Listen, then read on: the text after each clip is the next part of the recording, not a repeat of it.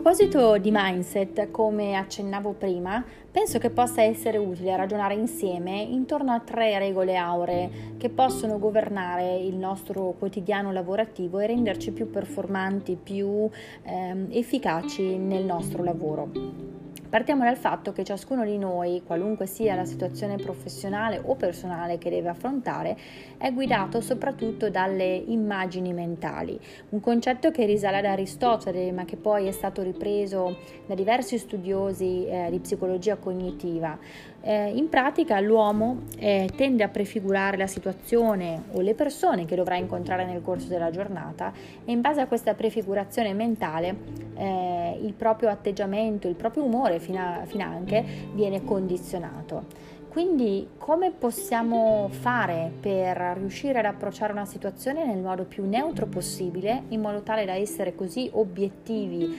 ehm, e così eh, scevri da condizionamenti per poterne trarre il meglio?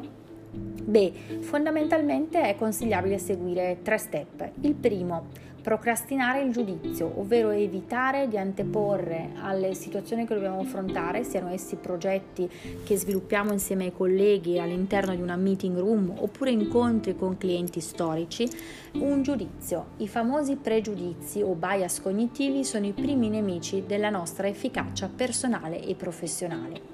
Secondo, trascendere il passato, ovvero accantonare tutto quanto è successo in passato, specialmente per quanto riguarda le relazioni personali, è possibile che in passato abbiamo avuto esperienze non del tutto positive nell'interazione con una persona. Questo però non deve condizionare il futuro, non è opportuno che lo faccia in realtà perché rischiamo di precluderci una serie di opportunità di collaborazione ehm, o di ehm, chiaramente di nuovi deal eh, che invece ci farebbero tanto piacere. Ehm, in terzo luogo, eh, una regola molto eh, interessante, innamorarsi di un particolare, qualsiasi sia il contesto, qualsiasi sia la situazione, è probabile che non ci piaccia tutto della, di ciò che troviamo davanti ai nostri occhi. Eh, per superare questa forma di distacco emotivo e anche razionale, ehm, una tecnica può essere quella di individuare un particolare della scena, della persona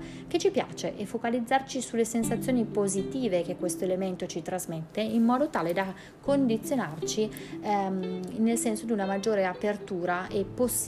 di interazione efficace con il nostro interlocutore o con il contesto. Eh, ecco, questi sono solo dei piccoli suggerimenti che possono avere declinazioni anche molto pratiche e che sicuramente mh, fungono da base, eh, concedendoci un mindset aperto